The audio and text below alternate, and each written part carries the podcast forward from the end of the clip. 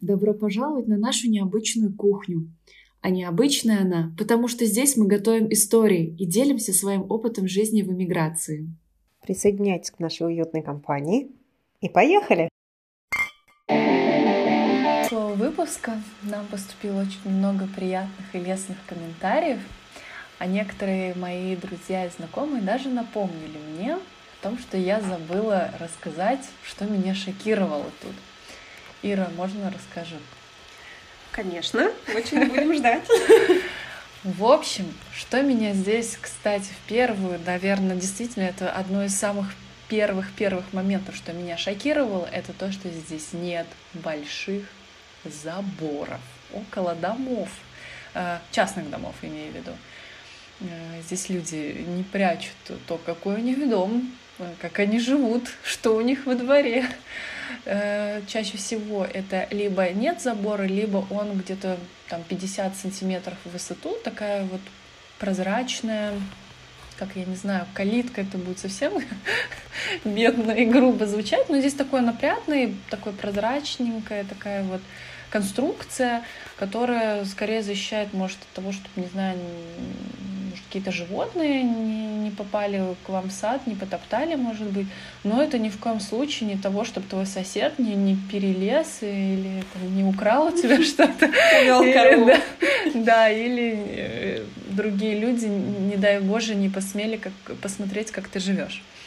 Ну и еще одна вещь, которая была очень-очень такая заметная, которая запала мне в душу, это когда здесь э, ты едешь между городами, здесь очень много лесов, и вдоль дороги там предусмотрены низкие, маленькие мини-заборчики для ежиков и для маленькой живности, чтобы они, э, не дай бог, попали на дорогу, вот где ездят автомобили. И это так мило, что меня очень прям растрогал на самом деле, что вот о маленьких я не знаю, можно ли о диких животных говорить, что это братья наши меньше? Ну, конечно. Ну, о наших младших братьях, диких, братьев. диких заботиться. И для меня это было, честно, большим удивлением, потому что я такое никогда не видела. Хотя э, в том районе в Казахстане, где я живу, у нас тоже, кстати, есть леса.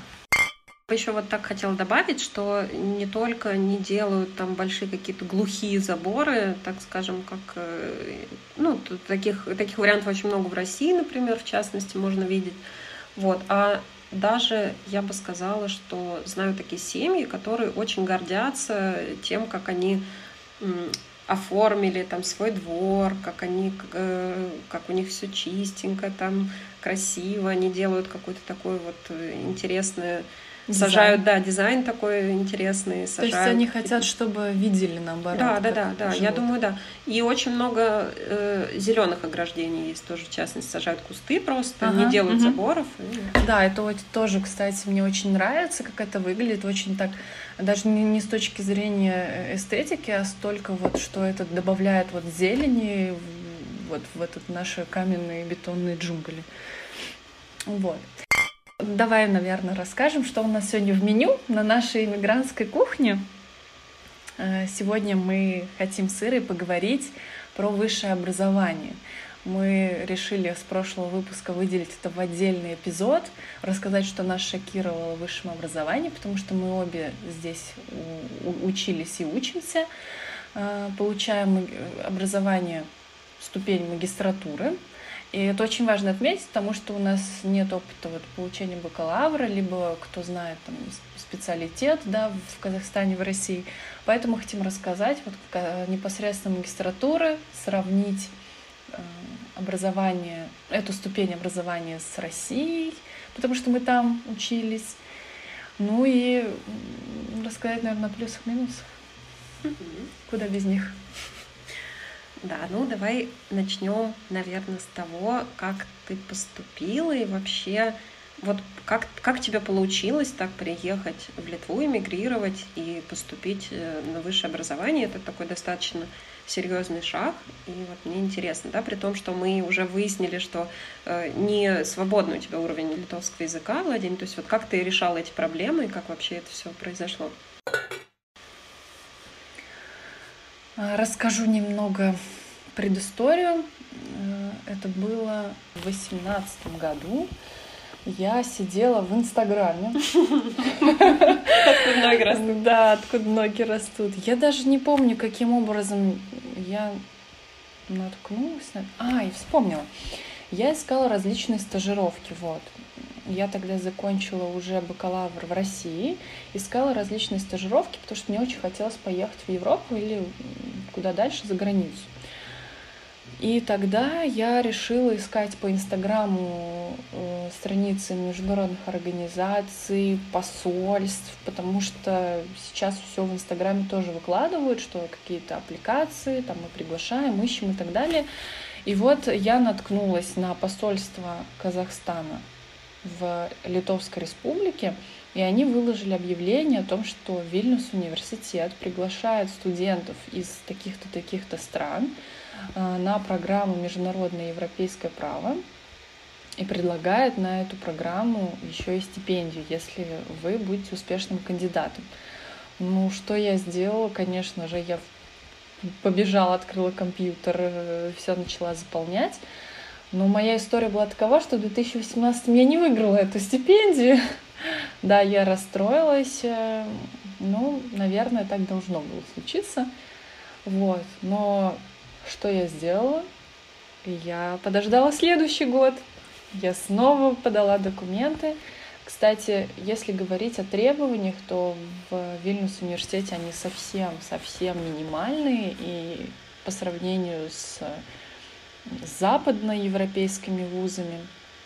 Вот. Кстати, обучение на английском языке, но я бы хотела сказать, что несмотря на требования, которые представлены, я бы все-таки для себя отметила, что человек сам себе должен отдавать отчет, готов ли он изучать право, э, тем более европейское, тем более на английском языке, если он, во-первых, там, очень плохо владеет английским, во-вторых, вообще в юриспруденции очень э, сложно понимает или понимает очень минимально, и в-третьих, готов вот так учиться, сдавать экзамены и, в принципе, погружаться в эту среду, потому что это на самом деле не очень легко.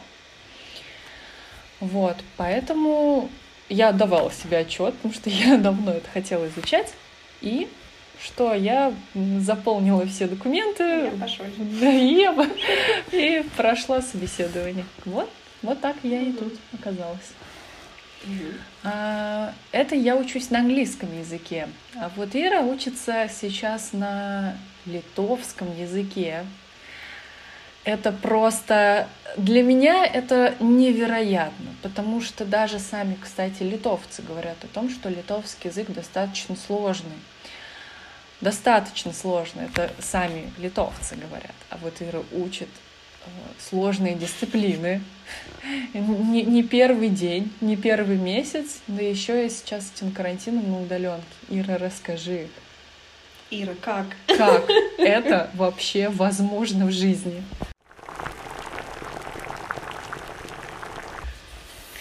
Ну вот, на самом деле, я хочу сказать, что Тут тоже поражаюсь, как ты вот так и юриспруденция, такой сложный предмет, и, и в, в новой стране, и на английском, поэтому тут, в общем-то, мы вдвоем прекрасны, чего уж ну, без ложной скромности. Вот. Э, с литовским, в общем, с обучением у меня такие э, непростая была история я приехала когда в Литву, э, у меня сразу была такая идея о том, чтобы найти себе какое-то образование. И, в общем, я, наверное, больше тогда, на тот момент, я больше смотрела о том, как социализироваться, даже не столько получить профессию, потому что у меня, в принципе, профессия была, которая позволяла мне работать и удаленно, и, в общем, искать здесь что-то. Я приехала с профессией дизайнера, со своими клиентами. Вот. И поэтому органично, поскольку я знала, что литовский я на тот момент не знаю, я пошла э, в ЕГУ, потому что увидела, что там есть эм, возможность учить э, медиа и дизайн. Вот. Но надо сказать, э, что что-то меня отвернуло вообще. Поясни, что такое ЕГУ. Ага. Это белорусский университет, который э, находится здесь. То есть он изначально был белорусский, сейчас он европейский, наверное, университет называется. Вот, это и... филиал? ну, изначально он был вообще белорусский университет mm-hmm. и был, да, филиалом. Сейчас, насколько я знаю, в Беларуси его уже нет, и вот он как бы является таким полноценным европейским университетом. Вот, именно что меня отвернуло конкретно в итоге, я ни, ни, ничего не знала про этот университет, я сходила, посмотрела на работы, Э, я поняла, что это, наверное, не моя э, специализация именно вот медиа, и э, потом я поняла, что, в общем, наверное, ну, не очень правильный выбор учиться, опять же, на русском языке, потому что, ну, рус, с русским мне и так все хорошо, и, в общем, наверное, не, не даст мне это ничего для социализации. Вот, поэтому на тот момент я выбрала все-таки учить литовский язык самостоятельно, и, в общем, этим очень долгое время занималась. Потом, как я уже говорила, получилось у меня все-таки найти работу в Литве, и, в общем, это дало мне толчок на то, что я все-таки решилась учиться на литовском. Довольно много времени прошло, то есть не могу сказать, что это все там легко, легко и просто. Вот, но тем не менее. Э, скажу так, что поступить было достаточно легко. Э, в общем, я, поскольку у меня была ну, так скажем, смежная специальность, э, которая, в общем, под, подходила э, под э, ту программу магистратуры, которую я выбрала, вот мне разрешили взять эту программу и по ней обучаться. Вот, поскольку у меня был педагогический диплом в университете в России. Вот, что, что скажу об этом? Скажи, как называется твоя специальность магистратуры? Да, угу. Э, я выбрала специальность социальная работа. И, в общем, надо сказать, что про это я знала, практически ничего не знала. В общем, я посмотрела, почитала э, их программу, и тогда меня просто настолько удивило, что вот программа такая достаточно сложная. То есть э, у меня всегда из таких моих каких-то, наверное, российских представлений да, о социальной работе, у меня всегда в голове там то, что ну, это, наверное, там какие-то, может быть, медицинские какие-то э, обучения, да, там какие-то психологии, что-то такого, опыт работы с людьми. Оказалось, что на самом деле нет. Совершенно даже это не так. То есть оказалось, что это входит туда социальная политика, туда входит э, документация, права человека и так далее. То есть это совершенно вообще даже другая специализация, которая, которая мне помогает на данном моем этапе лучше понять вообще там, и права, и разобраться в той политике, которую, в которой Литва, так сказать, находится вовлечена, и, в общем, что вообще, что за директивы ЕС там в плане э, социальной социальной политики и так далее. Вот, поэтому, в общем, я была приятно удивлена, что это достаточно такая интересная сфера, и, в общем, достаточно интересно вообще, в принципе, учиться. Скажи, а были сложные требования для поступления? Ну, поскольку я э, поступила на платное, нет, не было сложных требований каких-то. Я просто подала документы. И вот что меня особенно, наверное, подкупило, так скажем, да, что меня особенно э, к этому университету расположила, то, что у них программа продумана так, что ты можешь работать и учиться вечером. То есть абсолютно полностью сделано с пониманием того, что все-таки магистратура это э, ну, как бы уже специализация для людей, которые в основном, в принципе, уже работают, они имеют свою там какую-то э, ну, изначальное образование и так далее, и все очень под это направлено, под это заточено, так скажем. Очень, кстати, интересно, что ты это отметила. Еще раз напомню, что вот Ира учится на литовском, и как мне кажется, что это вот сделано для местных. То есть они понимают, что ты можешь работать, а вот вечером приходи учись. Моя программа на английском языке, она начиналась и днем, и утром, и в обед, и до вечера мы тоже сидели. Поэтому сказать, что ты можешь работать параллельно с тем, что ты учишься, это скорее нет, чем да. Если только у тебя нет каких-то вот э, какого-то фриланса удаленного, либо там, не знаю, подработки на выходных, потому что в принципе, расписание такое, это может быть с понедельника по пятницу, там, mm-hmm. не знаю, с 8, может быть, до, даже до обеда или иногда с обеда до вечера. Плюс тебе еще нужно каждый день было очень много читать и готовить материалы, и, соответственно, самому в этом всем дополнительно разбираться. Вот, поэтому, если что, кстати, вот на английском языке это не так, что mm-hmm. ты там поработай, а потом приходи поучись. Mm-hmm. Ну, у нас э, именно, именно вот в этом плане, вот именно та сфера, специальность, которую, про которую я говорю, да, у нас, да, в ВУ там, там тоже есть такая специальность, и да, там другое время. То есть вот э, именно Рёмера университет, он направлен на то, что они именно дают вот как бы для э, такую специальность для рабочих. И действительно, вот у нас большая часть моих коллег, моих сокурсников, они, да, именно работают в этой сфере, и вот там есть, например, и руководители социальных центров, и те, кто просто работают в этой сфере, там как-то ну, более, более рядовыми, так скажем, сотрудниками. Вот. И, конечно, это да, такой большой, большой плюс, именно по, по, по которому я выбрала Рёмера. Плюс мне очень понравилось, э, в Рёмере учатся очень много иностранцев, и у них очень классно коммуникация э, такая происходит с э, студентами, то есть когда ты начинаешь просто спрашивать, там, как подать документ, вот какие-то такие вещи, которые, ну, которые ты не знаешь органично, там ни разу не учился, например, не знаешь, куда обращаться, mm-hmm. что делать, с чего начать. Вот, они очень как-то там красиво отвечают, все. Э, даже, даже были такие моменты у моей подруги, когда она сказала, что она не, не переводила свои э, дипломы, а, и то ли, то ли отправила уже на перевод там дипломы, да, на легализацию, mm-hmm. и ей что-то там очень затянули время, и, в общем, в Рёме рассказали просто направь нам все, что у тебя есть, там, на русском, там, на, на английском, и мы сами этим займемся, сами переведем. То есть, да, даже вот в таких вопросах очень человечески. Ну, слушай, с... я даже не знаю, как это сформулировать. Э, с той бюрократией, с которой ты наверняка тоже сталкивалась, чтобы тебе сказали, пришли, мы сами все сделаем, ну, это прям вау. Ну, да. Коротко скажу.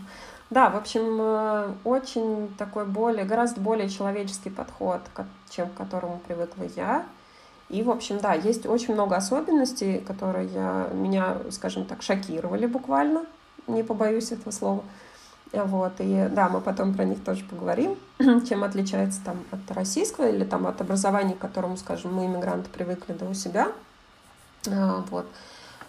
Опять же, я не могу, конечно, с, прям, так сказать, с чистым сердцем сказать, что сейчас э, все то же самое. Я не знаю, как сейчас в России происходит, я давно уже там не живу. И не могу сказать, может быть, что-то поменялось. То есть, во всяком случае, вот система образования в России сейчас, да, поменялась. Когда я заканчивала университет, это было просто высшее образование. То есть у нас не было ступенчатого там магистра, бакалавра и так далее. Мы просто пять лет отучивались, да, и получали высшее образование. Вот. И в этом тоже есть э, некие минусы, я тоже потом об этом поговорю. Вот. Э, Диляра, что, что же вот тебя наиболее шокировало? Что было не так здесь, э, к чему ты привыкла, может быть, или, может быть, наоборот, что-то так, более хорошие или более плохие какие-то варианты и опции? Опять плавно возвращаясь к теме шока, и все-таки действительно важно сказать, что нас и шокировало в первую очередь, потому что это не всегда сразу образование, это в первую очередь. Ого, ага, да ладно, это вот, вот типа так, таких эмоций у меня были в первые дни, месяцы и вообще на протяжении моей учебы потом. Я никогда не забуду то, когда я пришла э, на, в корпус своего факультета, поднялась на этаж, где у нас должен быть где у нас должен быть предмет, и, соответственно, я вижу ну, в холле э, местных студентов, литовцев, которые тоже учатся на юридическом, только вот на литовском языке. я вижу, что все стоят с кодексами и с книгами. Mm-hmm. И, ну, большинство из них Учиться, читает. что ли, пришли? Да. К сожалению, я сейчас открою большую правду, тайну, не знаю, занавес раскрою. Я надеюсь, меня потом никто не поругает, ну, раз уж я начала. У нас была такая очень большая проблема в России. Я училась в России. Это была очень большая проблема, потому что все преподаватели пытались с этим как-то бороться, они постоянно призывали нас к тому, чтобы быть вовлеченными в учебу. В общем, я не знаю, виноваты ли это телефоны, либо гаджеты, либо что. В общем, у нас практически никто никогда не приносил с собой кодексы. Да, они были иногда в телефонах, но ну какое образование в телефоне, да, вот, ну, с телефоном. Э, просили активно приносить в бумажном варианте. Если нет, хорошо, пусть это будет планшет, но не телефон. Да? В планшете хорошо, ты всегда можешь отследить также нововведение в законодательство, потому что там, не знаю, каждый может три месяца что-то новое вводиться, и ты просто беднеешь, как еще, станешь еще беднее студенту, когда будешь покупать каждый раз новые кодексы, но все равно должна быть какая-то литература, на которая тебе помогает готовиться к занятию, а, какие-то распечатки, но при этом было практически ничего. Ну, если брать, не знаю, там, кабинет, классы из там, 20 человек, то, может быть, двое или трое принесут какую-то распечатку. Слушай, у меня сразу возник вопрос. То есть, ну, это же, это, понятно, что, да, такая проблема есть, но это же должна быть проблема и университета тоже. То есть, да, если они не могут э, покупать там каждый, как ты говоришь, месяц новые книги там, да, с изменениями, то, ну, как-то надо же им реагировать на это все дело. Вот такая специальность, она меняется. Как они реагировали как-то или нет? А, реагировали, наверное, наши преподаватели которые просили нас хотя бы распечатывать и хотя бы приносить... Но сами не предоставляли ничего? Нет, к сожалению, сами не предоставляли, потому что это ну, очень большой ресурс, которого, к сожалению, в... Я, я, я не знаю, можно ли я это говорить, что, к сожалению, на это в России денег не выделяется.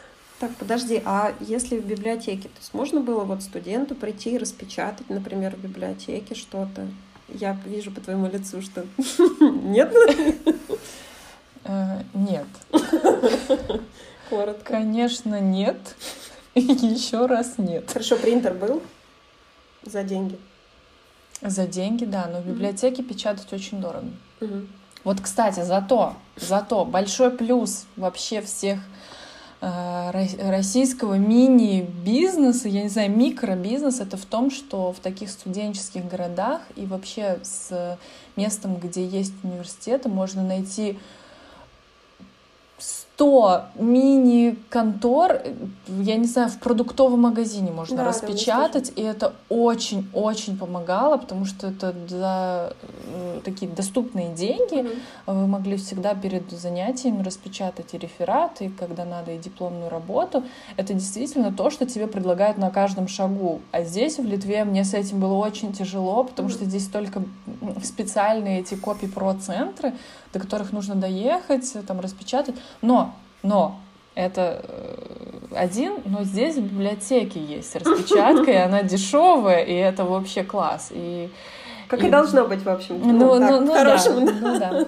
То есть все должны быть ресурсы. Ну да, как бы ресурсы ресурсами, но вот несмотря на все это, даже, даже несмотря на то, что можно было в продуктовом в России распечатать, не все готовились к занятию, вот, э, не все готовились к занятию, вот так скажем.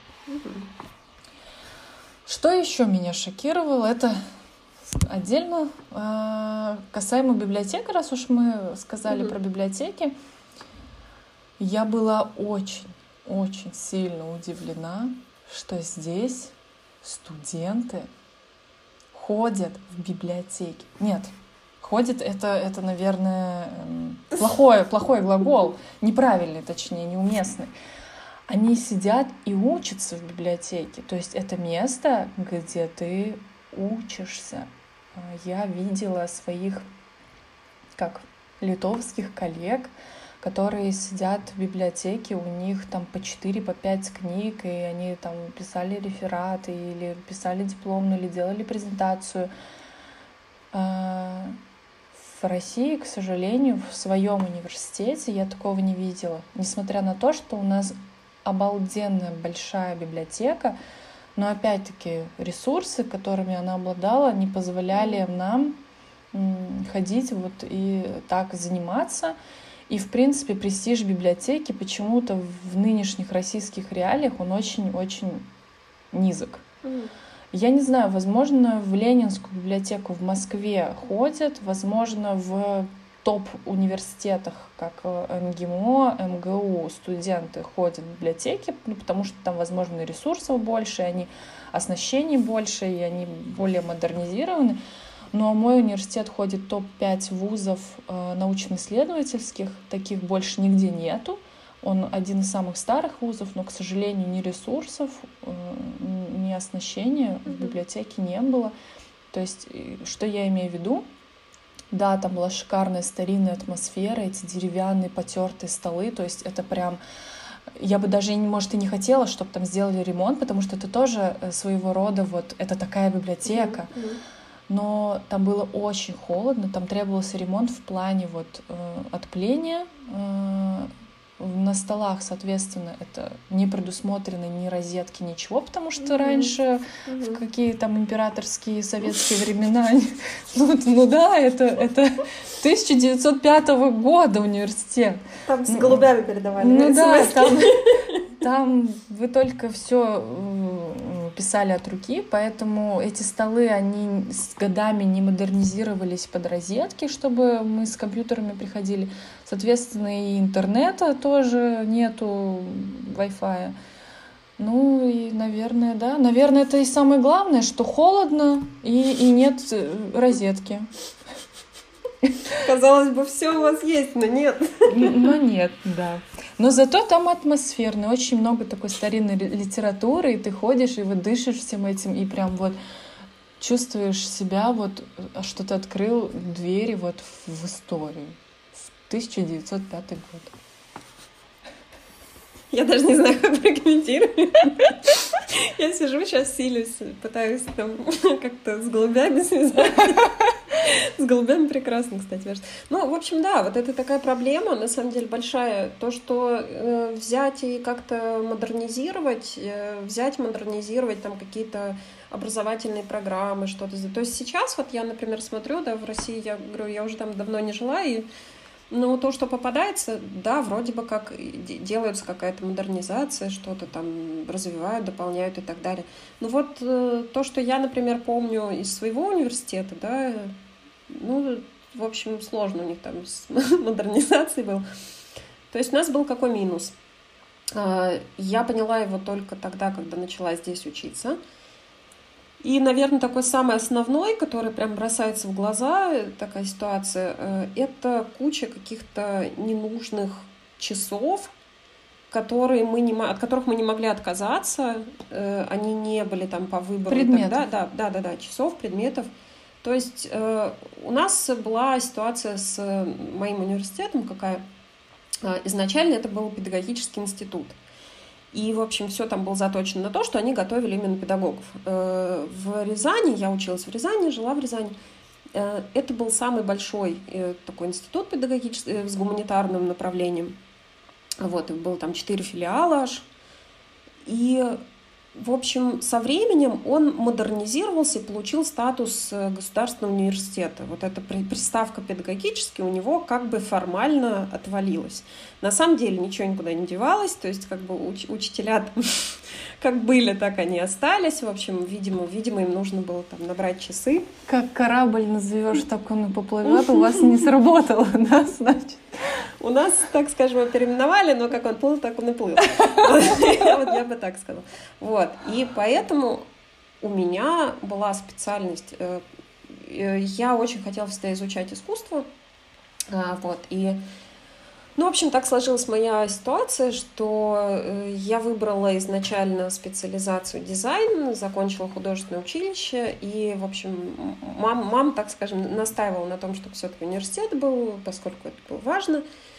И, в общем, я тогда выбрала, сделала выбор такой, идти изучать искусство, выбрала специальность культурология, то есть там вот в, в европейском варианте там культурная антропология называется, э, или в американском, не знаю, могу ошибаться. Вот.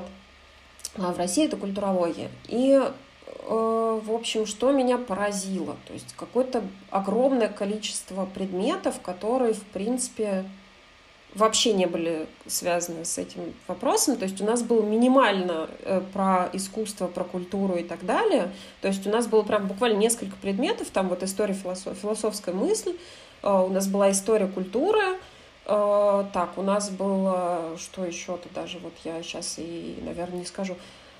Ну, может быть, история еще там как-то вот с этим связана отчасти. Ну, вот, наверное, и все. Вот, зато у нас была педагогика, э, то есть, казалось бы, да, вот у нас была педагогика и была психология там педагогики, то есть mm-hmm. вот еще два таких нюанса. Оба эти нюансы вообще не, не, не, непонятно, как они были с нами связаны. Вот. Кроме того, у нас был русский язык, что тоже загадочно. В общем, видимо, они связали это с тем, что у нас филологическое все-таки отделение. Mm-hmm. И, в общем, и... ребята, давайте как бы... Язык на, мы должны язык мы должны добавить. Да, добавить. То есть при этом у нас были действительно вот те языки, там у нас был старославянский, древнегреческий, то есть те, которые, в общем-то, могли нам помочь там в каких-то исследованиях, да, а, а русский язык, в общем, он у нас, ну, само собой преподавался постольку поскольку, то есть мы, в принципе, приходили, нам там что-то там... У нас была очень веселая учительница, я помню, вот, и экзамен, когда был, а, ну, мы все знали, что это такая, в общем, момент, момент такой скользкий. В общем, мы знали, что мы сдадим, как бы, и, в общем, никто не парился. И я помню, даже мне перед экзаменом позвонил э, друг, и сказал, пойдем, в общем, у нас там тур слет, короче, через два часа. Я говорю, слушай, я вообще на экзамене. Он говорит, ну, давай, там как-то завязываешь. Вот. Я говорю, ребят, давайте я первая пойду. То есть настолько у нас никто как бы э, этим... Ну и, в общем, это логично, да, это логично. Мы там не, не было у нас каких-то там серьезных исследований или так далее. И, в общем, э, то есть всем было понятно, что он был поставлен просто вот, ну, наверное, чтобы как-то занять кого-то или что-то такое. Вот. И таких предметов, говорю, у нас было очень немало. И даже, наверное, стоит сказать, что вот в художественном училище, да, у нас было отделение дизайн, но у нас как, как таковое на последнем курсе только ввели компьютер, вообще изучение компьютерного дизайна. Хотя, в общем, вся наша жизнь, вся наша профессия связана с компьютерным дизайном. Ну, компьютеры уже даже твоей молодости-то появились. Слушай, ну ты как моя дочь рассуждаешь. Вот мне дочь там говорит, ну тебе сколько лет, а то 60-летних сказали не выходить на улицу в карантин. Ну тебе сколько случайно не, не так категория. Вот. Нет, компьютеры, конечно, были уже. И, в общем-то, больше того у меня он был. И я сама изучала программы эти самостоятельно. Вот. А причем наша учительница, которую нам поставили, она говорила так, что ну вот вам Coral, как бы Coral это вообще такая, то есть мы должны были, конечно, по-хорошему изучать пакет Adobe, но она сказала, вот Coral, поскольку я его знаю, вот Photoshop, там на Photoshop у нас было там буквально пару, наверное, уроков, вот, Coral тоже был такие простейшие какие-то такие вещи, то есть те, которые можно, в общем, взять YouTube и самостоятельно не ходить, в общем, никуда не париться. Вот. И э, мы, мы спрашивали, может, Adobe Illustrator вы нам как-то? Она говорит, ну, вы знаете, у меня была возможность обучиться, но я решила, в общем, не делать это. Поэтому, извините, у нас не будет его. Вот. Зато честно. Э, тут не поспоришь, да. Вот. То есть, ну, как бы вот такая ситуация, да. И у нас была э, преподаватель, стоит сказать, что у нас были довольно сильные преподаватели, все остальные. Вот, говорю, единственное то, что того, что нам было нужно, серьезно к этому отнестись, там вот именно дизайн такой цифровой, вот этого у нас, к сожалению, практически не было. Но все остальные преподаватели были очень серьезные, и вот те, которые по композиции на шрифты, то есть мы ну, с, достаточно серьезными, они были э, сами художники, они были там, э, практикующие художники, вот, выставки делали и так далее. Ну, достаточно, вот в этом плане школа была достаточно сильная, ну, вот так. То есть у нас была учительница по композиции, которую мы там на экзамене как бы должны были плакаты представить, должны были сделать фирменный стиль. И вот она нам говорила так, что я компьютер, конечно, не знаю, но я знаю, что есть такая кнопка. Вот, то есть так мы и работали. То есть где хотите, там ищите. Примерно так. Ну, слушай, я тут сижу и тоже вспоминаю свои моменты, что я сравнивала вот Потому что ну, ты не можешь остановиться и не сравнивать то, когда ты здесь учишься, и с тем, что ты учился, как ты учился до этого. Я вот хочу еще добавить э, к, к прежнему своему разговору про библиотеки. А, я помню, мы когда с ребятами вот здесь, в Вильнюсе, ходили в библиотеку, и мы сидели, я помню, готов, ну, когда готовились к одному экзамену, да и в принципе вообще просто пойти после университета в библиотеку, это было настолько вот, не знаю, как пойти там в кафе, да, поработать. Mm-hmm. все также ходили в библиотеку почитать или просто давайте вместе пообедаем, потом, может быть, почитаем. Вот, это было вот таким нормальным. Mm. И я помню, что мы вот э, готовились к одному из экзаменов, там достаточно такой объемный, сложный, и мы вышли из библиотеки 11.30 ночи. Mm. И мы, помню, тогда вот в компании вышли и удивились, что вот мы никогда так долго в библиотеке не сидели. А я скажу, что мы были там вообще не, не последние. Mm-hmm. Там было достаточно нормально людей, которые также дальше сидели, учились, читали, общались, как бы делали перерыв. Вот. На первом этаже там вообще очень классное пространство общественное. Начну с того, что, наверное, что это вообще новая библиотека, и она очень-очень шикарно сделана. Э, Первое, на первом этаже пространство вот общественное, вы можете уже вечером, когда там задержались, заказать еду и на первом этаже спокойно покушать. О. Это вообще это не из серии «Куда ты там пошла?» Куда булочку Куда булочку несешь, да, жирные пальцы, ну-ка убрала их отсюда. Здесь вообще нету такого, чтобы вот э, тебя там э, Зинаида Ивановна над душой твоей стояла, да, и, и смотрела. ну, я не знаю, я, конечно, да, я, может, утрирую, но я думаю, все поняли, о чем я говорю. Вот.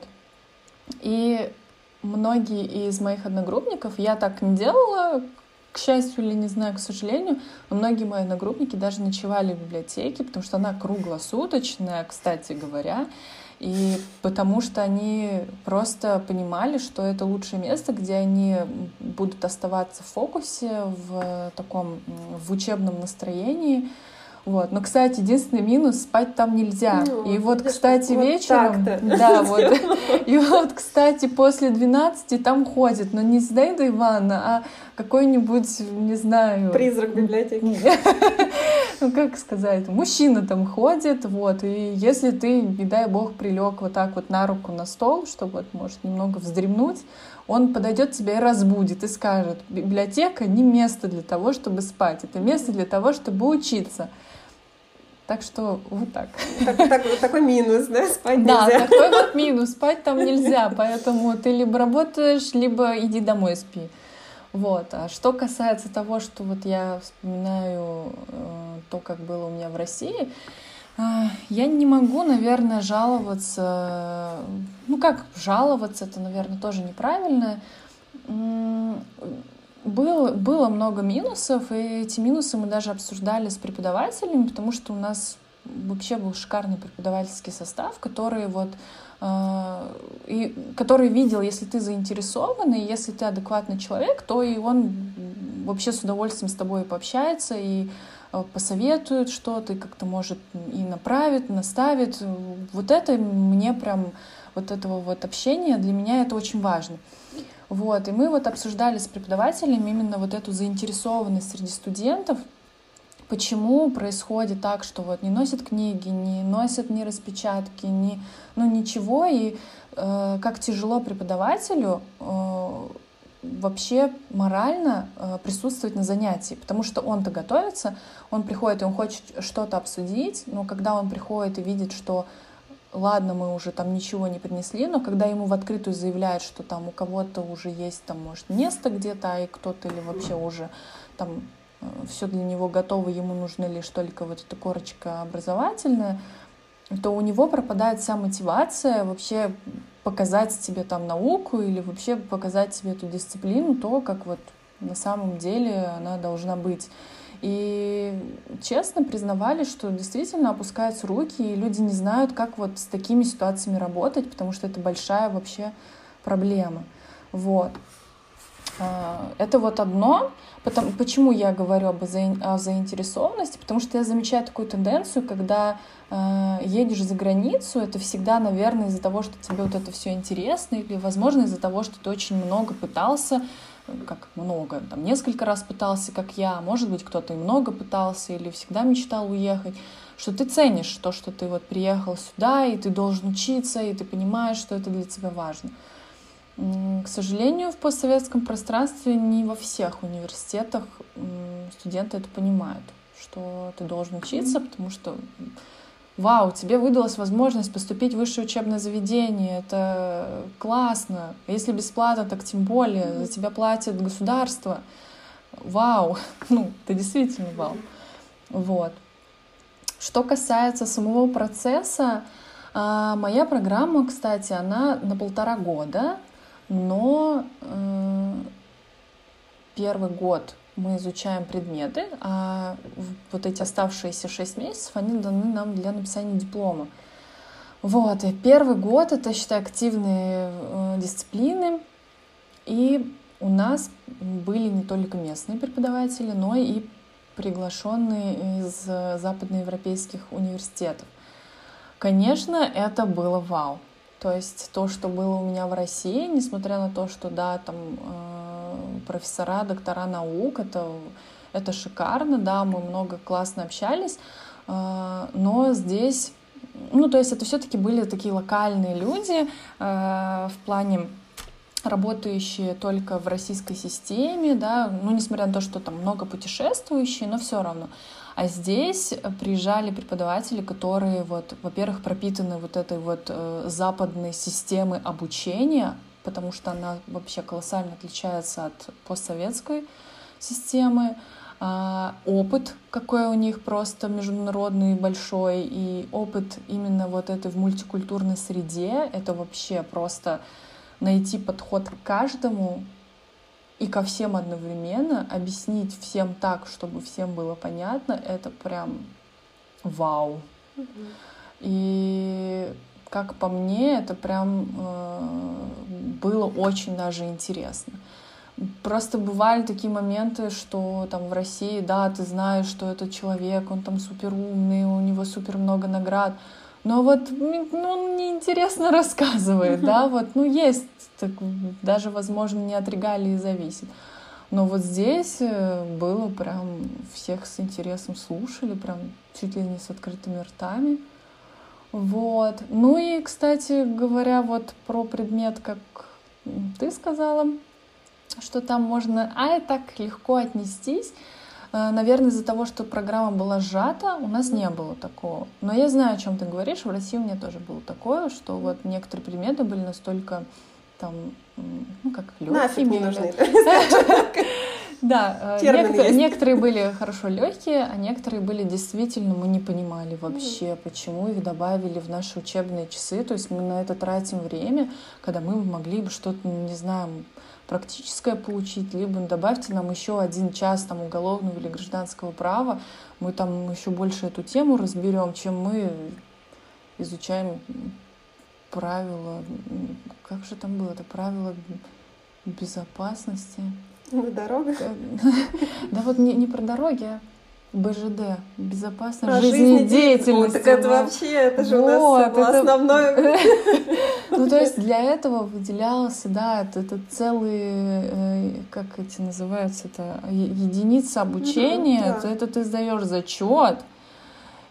И... Диляра, а если оползень, вот ты сейчас так говоришь, понимаешь, если оползень, например, что ты будешь делать своим кодексом? Отбиваться. Вот, ты, ты будешь отбиваться из-за того, что знала БЖД. Вот так-то я тебе скажу. Честно? Честно.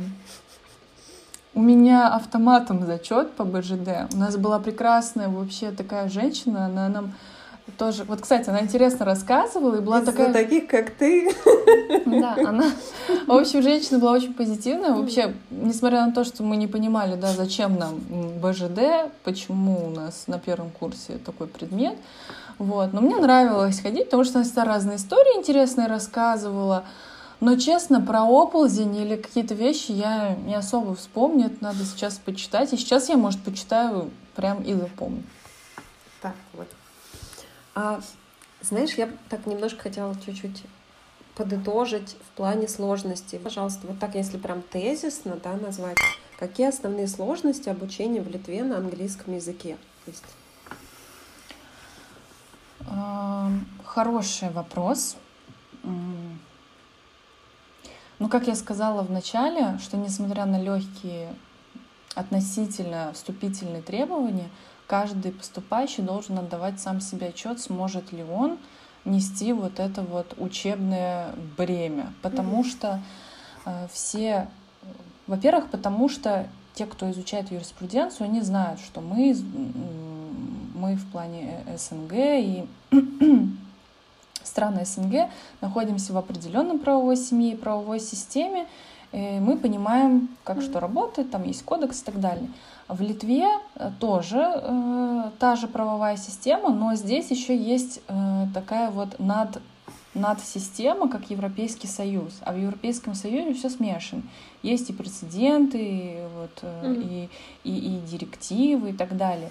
И очень много вот этих важных э, не законов, а вот и, и, и регуляций, и директив, которые приходилось читать, и вообще понимать, как взаимодействует то, что у тебя вроде как в Литве есть закон, и ты же должен на этот закон опираться. А есть еще, оказывается, и, и прецедент, mm. на который ты тоже mm. можешь отсылаться. Да, несмотря на то, что э, в Литве законы уже должны быть приведены в порядок под европейский стандарт. Но не все, и не во всех странах так, и это тоже э, очень интересная отдельная тема, конечно же. Вот, поэтому, да, сложность, наверное, в том, что ты, ну, каждый поступающий должен понимать, что ему предстоит читать очень большой объем литературы mm-hmm. на иностранном языке и понимать, как все это работает mm-hmm. и что здесь регулирует, и вообще какие здесь очень много новых терминов появляется, потому что не забываем, что влечет вообще за собой Европейский Союз, какие права он дает для жителей своей Ари, ореол, как ореол. Свои, своего я, я даже не знаю как своего своего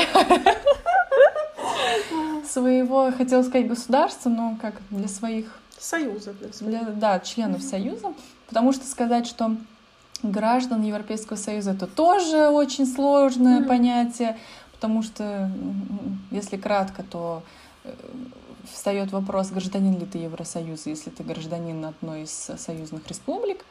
Вот. Ну, в общем, да, очень много э, терминологии, очень много всего-всего-всего нового, но это на иностранном языке. Поэтому mm-hmm. вот я бы, наверное, это отметила как сложность. Ну и, возможно, будет сложность, конечно, что это новая страна, и несмотря на то, что учишься на английском языке, эта страна не англоязычная. Mm. И тебе все равно придется переключаться и на другой mm. локальный язык и да, как-то пытаться интегрироваться в этот mm. локальный язык и в локальную культуру. Вот, а, а ты теперь тогда расскажи про то, какие вот тоже тезисно сложности. Угу. Ну, во-первых, наверное, самая большая, конечно, сложность языка. В любом случае, вот тоже то, что ты говорила, что много приходится читать, и у нас была даже такая, э, так, так, так, такая моя личная сложность, да, когда, поскольку вечернее образование, да, вечером идут все эти курсы, мы заканчивали там в 9, пока ты доедешь до дома, да, это уже там около, ну, около 10 уже получается.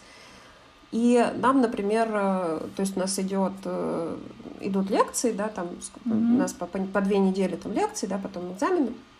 И вот идут лекции очень-очень насыщенно, очень сжато, э, стараются много информации дать и так далее. И нам говорят, ну вот, вот вам какой-нибудь там какая-нибудь статья, угу. вы ее прочитайте там за, на полчасика, да, а завтра мы ее обсудим. И я еду, и я понимаю, что мне еще часа два, потому что на полчасика это местным, да, мне да. еще часа два, чтобы ее перевести, чтобы понять, чтобы что-то какое-то эссе там написать по ней.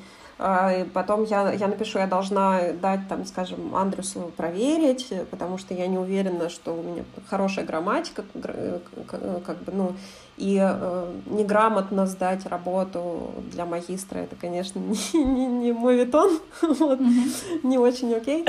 Вот, то есть э, такие, такое прежде всего, наверное, сложность. Потом э, возникает сложность, конечно, в общении с коллегами, э, потому что Нужно очень много смотреть, очень много слушать, э, понимать какие-то социальные нормы, которые здесь, например, скажем, в Литве приняты, да, и э, если, э, наверное, вот Диляр, ты тоже сталкивался с этим, да, что в России очень легко общаться с людьми. То есть там быстро ты можешь найти каких-то быстрых друзей себе, и, в общем, ты поступая там куда-то на обучение, да, ты вливаешься в коллектив достаточно быстро, и, в общем, люди как бы направлены на то, чтобы общаться, взаимодействовать. Вот, здесь ты, э, например, вот я единственный иммигрант, там, да, который учится в группе, и плюс я не работаю пока на данном этапе в этой системе, то есть э, на меня, конечно, ну так, в общем сказать, смотрят, э, ну, с таким, не всегда с пониманием, скажем, да, и, в общем, это, это понятно, это не значит, что я как-то там кого-то виню, да, это, ну, это чисто естественный такой процесс, когда ты не всегда знаешь... То есть у меня, например, была такая ситуация, э, мне сложно обращаться к педагогу да, без э, второго имени, так называемого, то есть без, отчества. без отчества, да. Э, вот, то есть я долго, очень долго думала, как, как же все-таки вот, я не могу сказать там там, не знаю, Мария, там, да, да что-нибудь, а скажите мне, вот, я придумала для себя говорить пони, вставлять, вот, потом я услышала, что местные обращаются действитуя, то есть э, педагог, так. Кстати, ты классно про это Ой, сказала. У нас э, ребята тоже, когда в процессе там лекций, семинаров, особенно к приезжим, тоже никак не знали, mm-hmm. как вот mm-hmm. обращаться, потому что они там говорят, что меня зовут там Эссер, mm-hmm. я там такой-то профессор там, и так далее. И тоже для нас это такой барьер, а как как сказать mm-hmm. там, типа, извините, Эсер, а мы там не могли бы пояснить? Mm-hmm. Ну, типа, она же вроде и не подруга, как mm-hmm. ну, мы привыкли, mm-hmm. потому что по имени. Поэтому, да, многие почему-то говорили, ты что, как, как учитель или профессор. Типа, извините, профессор, а не могли бы вы пояснить? Вот, вот так вот. Но я не знаю, вот как э, местные студенты разговаривают. Ну, вот так вот действует. То есть вот я, я слышала такое обращение к действию, то есть преподаватель. Mm-hmm. Вот. Э, Причем есть моки, то да, педагог э, школьный, mm-hmm. да, и есть действие, то есть уже как бы педагог выше, высшего, наверное, учебного. То есть в школе тоже не по имени называют, а говорят как учитель? Моки, то да, я слышала тоже, Катя говорит моки, то да, ага. учитель. Вот, э, кстати, такое вот, хоть мы и говорим про высшее образование, вот небольшое, да, лирическое говорим отступление под, под конец. А, в Казахстане меня это очень раздражало, эм, что в казахских школах и в университетах не везде, ну, вообще в большинстве своем студенты обращаются к преподавателям как дядя, тетя, если это переводить. Ауч! Типа угу. дяденька, там тетенька, вот так вот. То есть это по-казахски звучит агай, апай, то есть тебе, тебе могут остановить, сказать там агай, я там не понял, типа mm-hmm. дядя, я не понял. И меня это очень сильно раздражало, и я дома даже со своими, когда это обсуждала, у меня дома есть преподаватели, mm-hmm. и я считаю, что это неуважительно, потому что тебя как будто обезличивают. Mm-hmm. Потому что в казахском языке есть имя и есть отчество, mm-hmm. как могут к тебе обращаться. Но студенты настолько это игнорируют. Я, наверное, думаю, это игнорирование, это какое-то опрощение, какое-то, не знаю, какой-то комфорт. Называть вот так вот дядя, тетя, ну, да даже больше э. скажу. Да, это для меня это как э, вот, вот серьезно. Вот, даже ну, как бы не по имени. Как тебе там? Да, да, да. Ну даже вот спустя, там, не знаю, года встретить на улице и сказать там, ну, это, это просто жесть. Хотя при этом э, я училась в школе, и у нас была э, учительница казахского языка из казахской школы, то есть она э, больше по-русски она практически не говорила. Очень вообще шикарная женщина, и мы ее называли по имени-отчеству на казахский манер, и это было строгое требование, никакое там не, не, не дядя, тетя, да, вот как я говорю. Вот, то есть это же возможно называть ну да, это, это опять же к вопросу о социальных нормах, да, где что принято, mm-hmm. и, в общем, как к этому, да, иногда сложно, мне, мне очень сложно тоже привыкнуть к тому, чтобы говорить действуя, потому что в России есть четкое такое, четкое правило, что ты к незнакомому человеку, особенно там, что касается там, педагогов, э, ну, скажем так, какой человек, которого ты уважаешь, к которому ты стремишься проявить уважение, ты обращаешься по имени-отчеству. Вот, и это его как бы, да, показывает, как бы, что ты знаешь его э, лич, лично, так скажем, к нему. Именно непосредственно обращаешься. Плюс ты с уважением, то есть ты второе имя используешь. вот. Поскольку в Литве этого нет, и отчество там отсутствует, да, другая уже система, в общем, да, вот это вот такой, такая для меня была именно сложность э, соци социокультурная. Вот. То есть вот с этими всеми небольшими такими э, скажем, отступлениями, вот в этом, в этом укроется вот это вот, как, как узнать социальные нормы конкретно вот этой страны.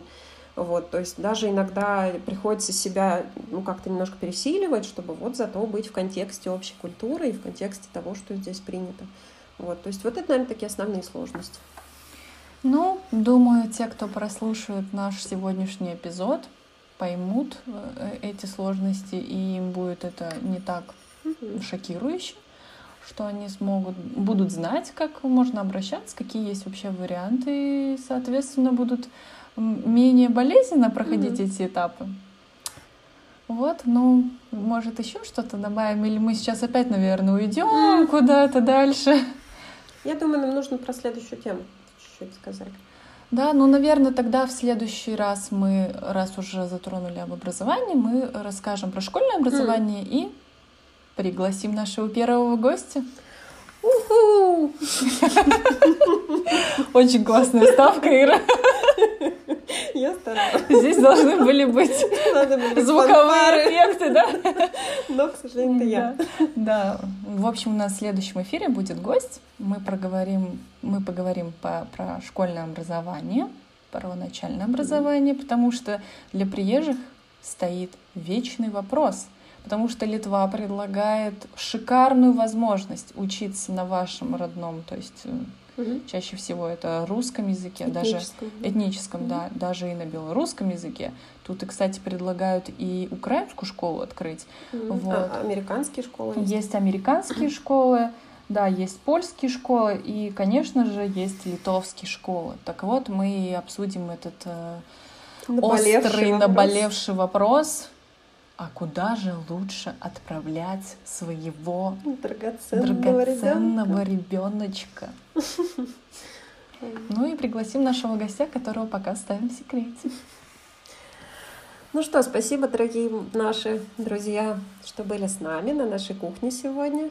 И, в общем, до скорых встреч. До скорых встреч.